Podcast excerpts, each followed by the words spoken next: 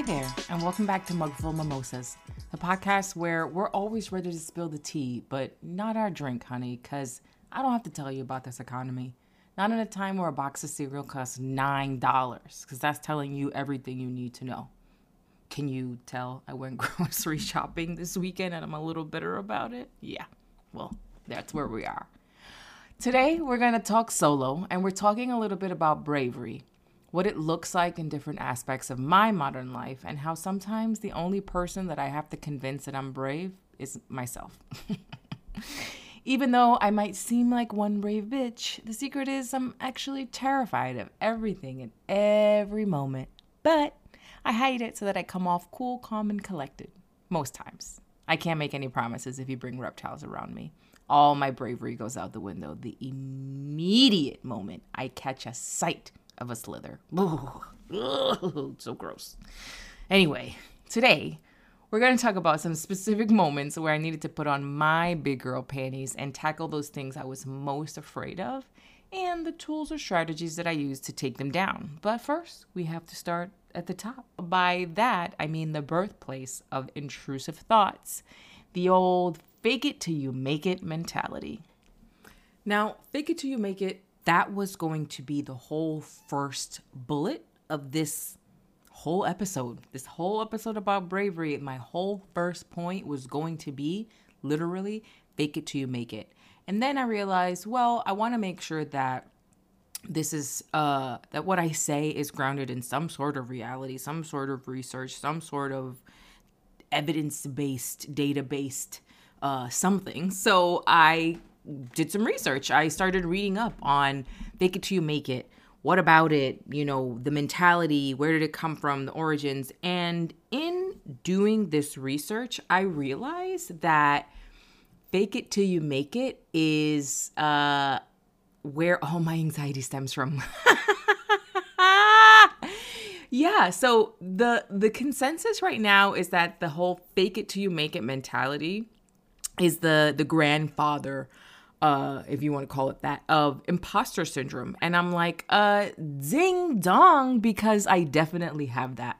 I definitely have imposter syndrome. That is me. Uh, check that box. So, in reading more about, you know, faking it till you make it, while might, while it might like come off as confident, it internalizes this thought and this feeling inside of you that it's fake, that it's not real, that no matter how far you get, no matter how much you accomplish, no matter, you know, what you do, at the end of the day, it's still fake and it can still be taken away or they're actually not really your accomplishments.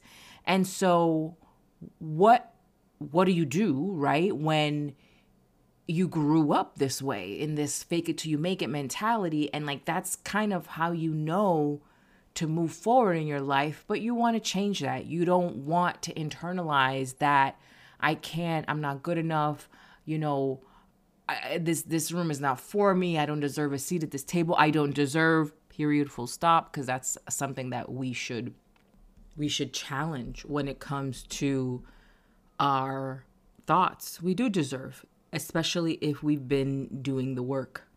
Yeah. So, how do we not throw away all the things that we know and do, but how do we fake it till we make it, but reframe it, right? So, I, I think the, the, there was this really amazing article that I read on shondaland.com and Vivian Manning Schaffel is the name of this person and their article was amazing. It was the one that really resonated the most with me. Uh, but the things that this person said about literally the i just want to read a line from their article is here's how to keep pushing forward for real when it feels like faking it may be the only way to win. And i think that's something that uh, really resonated with me about that article is this feeling of faking it feels like it's my only option forward. It's my only way out. Maybe it's because of my gender maybe you know like i need to fake it till i make it to be able to sit at the table with the rest of the guys or maybe it's because of my race you know like i need to fake it till i make it because i need to be able to get a seat at the table with the the white cis males you know that can be average and mediocre and sometimes not even that great and still get bigged up always uh, for anything that they do. So the first thing that uh, Vivian, this person who wrote this article, said is don't expect too much from yourself from the start. And I was just like, wait, what? So, like, lower your standards. And then I realized that this person is talking about how you speak about yourself. She's literally saying just be kind to yourself. Speak kindly to and about yourself, which is a mantra that I live by, die by. Like I literally made a whole episode of this podcast about uh talk to talking to yourself nicely. So that's the one thing and it's just like when you tell yourself, "Oh, you're going to fake it till you make it." You're saying the words right then and there, fake. You're telling yourself and you're internalizing that you're fake. So, really changing that narrative and if there's uh you know something that you don't get on the first try it's okay like you know there's very few people who get things on the first try anyway so that that was one thing is speaking to yourself nicely and really then the next thing is shifting that narrative in the article uh there was um this social psychologist study that was referenced amy cuddy and she said something that really like flipped me on my head, which is fake it till you believe it. So not fake it till you make it. Fake it till you believe it because you start shifting that narrative in your brain. You start changing the way that you think. You start, if you tell yourself that you don't know, you're going to start believing that. And if you tell yourself that you do know, you're going to start believing that too, because you're going to start moving and taking action towards that. If you tell yourself, I don't know that, then that's it, full stop, that you take no more action, that's the end of that story. If you say, I I believe that I do know that, then you come to some realizations oh okay so then i'm missing some knowledge. All right so then there's some action steps for me. I need to move forward. I need to go do this. I need to go do that. So that's like where that really starts to come from. So that that thought of not fake it till you make it but fake it till you believe it really did like have me on stuck on stupid for a little while like oh snap she said some crazy stuff that i'm really into and i want to incorporate into my life. The other piece of the article that i really found uh, really interesting uh, was this thought of instead of faking it try winging it uh, because when somebody wings it, they use their abilities to assess the situation and then pivot as needed, versus in fake it, which is like saying that you have expertise that you don't have. Winging it just means I have expertise. It might not necessarily be in this area, uh, but I can use my expertise in that area to wing a potential win here. So that was another thing from the article that I was just like, "Oh man, this article is amazing." I'll I'll link this article in the description so that you can also read it for yourself. Uh, and then there was this thought about separating your thoughts from your feelings. That's something that that's when I realized that I have hit a different like level or or or like a new challenge in terms of me, you know, mastering my feelings. When I start asking questions about, well, why am I feeling this way? Well, why do I think that? And why do I that's when I know, okay, that there we go. Like when I start intellectualizing, I guess, like my feelings, I can then kind of step outside of them and realize is that a rational thought? Is that just coming from a place of emotion? Like when I look at it stripped down just facts, is is there does it still evoke any emotion? No, this was just my like thoughts and projections and assumptions and you know perceptions that I was putting onto it, okay, great. So that part has also been really transformative in in helping me shift that narrative. The final bullet that the the author hit is avoiding compare and despair.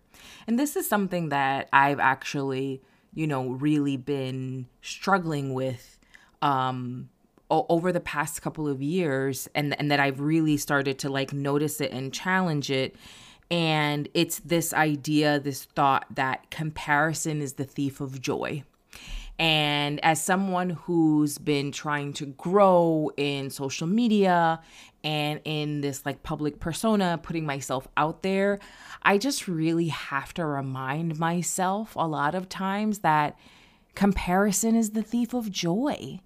And you know not to to to bog myself down uh when it comes to you know wishing that I could do things that other people are doing because the fact of the matter is is that everybody feels away at some point. Everybody feels not good enough at some point. Everybody feels like they don't belong at some point. Everybody feels like they're the odd man out at some point. Everybody feels that way, even the most confident of confident people. So, just really leaning into that thought when I'm in those moments uh that you know everybody goes through stuff and that I'm not alone and that regardless of what anyone says, including myself, that doesn't take away from the fact that I've worked hard to get to the point that I'm at.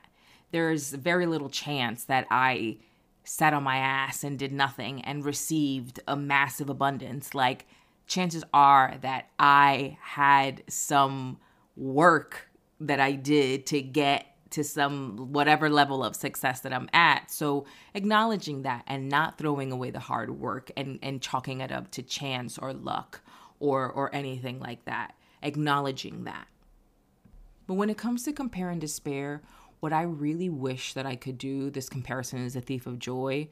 What I wish I could do is the relationship that I have with social media, I wish I could do with that what I did with the relationship that I had with my body. And follow me if that was a confusing sentence, sorry. But I have really changed my relationship with my body and what I wear and how I present and how I show myself.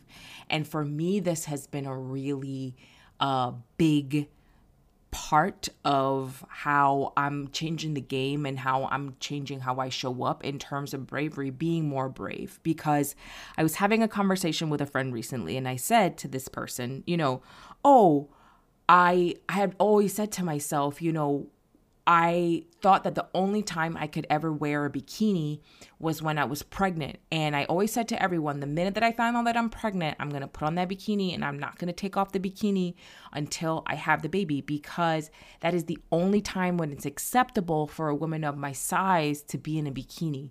So I, I cannot wait. And I want to tell you that I just came back from my anniversary vacation and I only wore two piece bathing suits. Like, I actually got sunburn on my belly for the first time because I, I just normally like don't don't tan my belly. And it was something that was really, really just like shocking for me, for me to see myself. Like whenever I I see myself and I post pictures in two-piece bathing suits or something a little revealing, you know, or or just when I see myself in the mirror and I acknowledge myself loving my body or acknowledge myself liking what I see, it's kind of like I leave my body, like I have an out of body experience because I always want to ask myself, who is that? Like who who are you talk like that's you that's you now? Like this is how you think about yourself? This is how you feel about yourself? But i realized and then i started thinking about it. I was just like how did i get here? How did how did my mentality get here when it came to how i feel about my body? Because it was not that long ago where I thought that I was the most disgusting person. Like, you know, like, don't even look at me. You know, everything needed to be sucked in. Like, I was going to live my best life as soon as I lost X amount of pounds. And it's just very astounding to me that I that I feel the way I feel now and I'm just like well how did I do that how can I apply that to other areas of my life and I realized it was faking it till I believe it I looked in the mirror and I would say things until I believed them. But I made sure that I would say things that w- that were close to reality, right? Like I've always had strong legs. We talked about that. You know, I've I've always thought that I've looked very beautiful, that I've had a beautiful face. So I talked about that. You know, that you know my feet were you know very narrow, so you know I could get away with regular size shoes. I didn't need wide shoes. I would find all of these things that were you know just real things that I I was retraining my brain. I was retraining my brain, finding things that I did love and appreciate about myself because they existed, they were there. And so that's what I'm actually working on right now is changing is trying to figure out how to start retraining my brain and start changing this this thought uh, in terms of like how I show up uh, in social media and socials out there in the world and what people see of me and and this external validation, like working on removing the need for the external validation. But again, struggling, right? Because as somebody who's a content creator who's, you know, trying to go this route, putting myself out there, I am the product, right? Like I am I am what people are going to want to consume if that's interesting to them. So it's this new era of, you know, healing that I'm doing where I make things as challenging for myself as possible so that I can still make sure that I am an overachiever because at my heart, I want to make sure that I am the best. And speaking of I am the best, I think that also touches on I guess this last piece that I was thinking about when it comes to to bravery and and how it's it's manifested itself in in my life for the positive, uh, and it's this topic of advocating for yourself, and this could mean advocating in a different a level of arenas. It could mean advocating for yourself at work. It could mean advocating for yourself in your relationships. It could mean advocating for yourself in your friendships. Shit, it could mean advocating for yourself at the bodega when they get your sandwich wrong or at Starbucks when they freaking mess up your order as they always do anyway. Sorry, that's just me being bitter. Uh, but advocating for yourself is actually a form of bravery.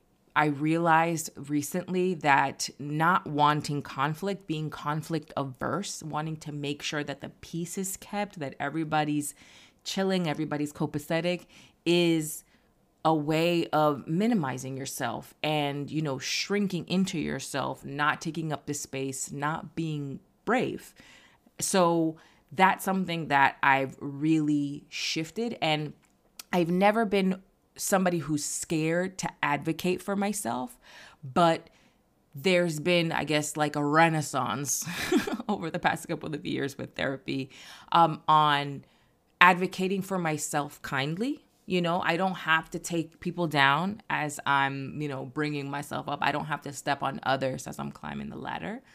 Uh, so when you are advocating for yourself, making sure that, you know, the goal is like, are you going to enjoy this experience? Like, if you have to come out of yourself and, you know, like, be rude, nasty, which is not normally how you are, in order to quote unquote advocate for yourself. Like, did you advocate for yourself in that moment? Or, like, did you actually just like stir up your own emotions for something that in the long run, in the grand scheme of things, might actually not even be that deep?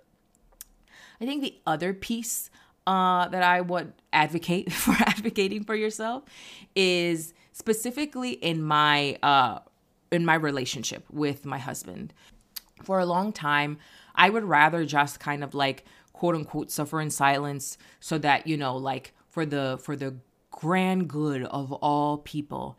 And, you know, after some therapy and doing some soul searching for myself and just like learning about advocating for myself and how much success I've had advocating for myself in other arenas, I started to also kind of like advocate for myself in in my relationship with my husband and that does not mean like I want you to pick the restaurant. No, that's not what that means. It means just like saying what I'm actually thinking instead of just writing a new narrative or story in my brain without including my husband in on the the the background, right? So not just going along with whatever story I'm telling myself, but saying like, "Hey, I I felt this way because like here was my interpretation. Like, is that right? That's advocating for yourself. Like talking openly and honestly with, you know, they're the, the people that we know will judge us the least, we're always scared of them judging us the most. So we keep the most things from them. Like those are the people that we're sometimes most scared to be vulnerable with. So, you know, advocating for yourself, particularly like in relationships like that, just you don't have to suffer in silence. You don't have to suffer at all. Just talk to your partner, tell them how you feel. And like I've said, I feel like I've said it here before. Like, if that person is right for you, then they're going to help you work through this, you know, they're going they're going to glean something you're going to glean something and your relationship is going to get better or you're going to realize oh this person might not like might not be the wave for me right now you know in terms of work when it comes to advocating for yourself, this is an arena that I know can be really challenging for a lot of folks.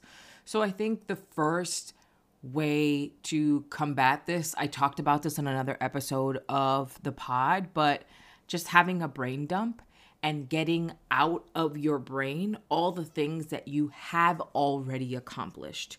When in doubt, write it out, right? So write down a list of what are the the the things that you have accomplished, the goals that you have met or superseded, that really helps you kind of bring it all into perspective and it helps you potentially bring little talking points or bullet points to whatever this conversation is where you are advocating for yourself.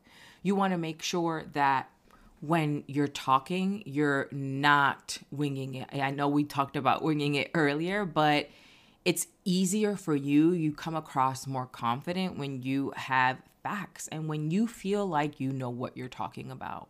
So make sure that you are prepared before you go into any conversations where you are advocating for yourself at work. And with that, we've reached the end of our episode. And if you're like me and want the headline, TLDR, here it is. Fake it till you believe it, and when in doubt, write it out. Listen, you know I'm obsessed with a rhyme and alliteration. If it sounds good, I want to hear it. Anyway, thanks for listening to this week's Mugful of Mimosas with Liz. And if you can, please leave me a five star review on Spotify, iTunes, or wherever you listen. And follow me on Instagram or TikTok at Liz Laugh Love NYC if you want some positivity with a side of sass in your life. See you next week and make sure your cup stays full. Bye.